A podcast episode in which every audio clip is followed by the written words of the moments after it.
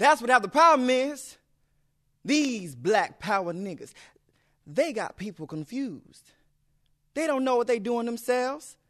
These niggas talking about freedom, justice, and equality and don't know what it means. You born free. It's up to you to maintain it. You born with dignity and everything else. These niggas talking about freedom, but what you gonna do with it? Freedom is heavy. You gotta put your shoulder to freedom. Put your shoulder to it and hope your back hold up. And if you're around here looking for justice, you got a long wait. Ain't no justice. That's why they got that statue of her and got her blindfolded. Common sense would tell you if anybody needed to see, she do. There ain't no justice. Jesus Christ didn't get justice. What makes you think you gonna get it? That's just the nature of this world. These niggas talking about they want freedom, justice, and equality. Equal to what?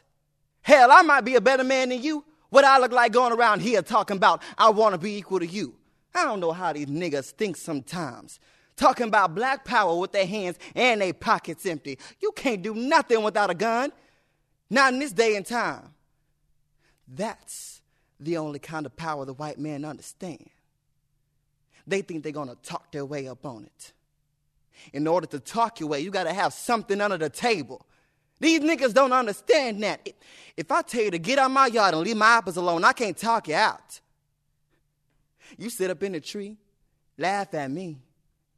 But if you know I might come out with a shotgun, oh, that'd be something different. You would have to think twice about whether you want some apples. These niggas around here talking about black is beautiful. Sound like they trying to convince themselves.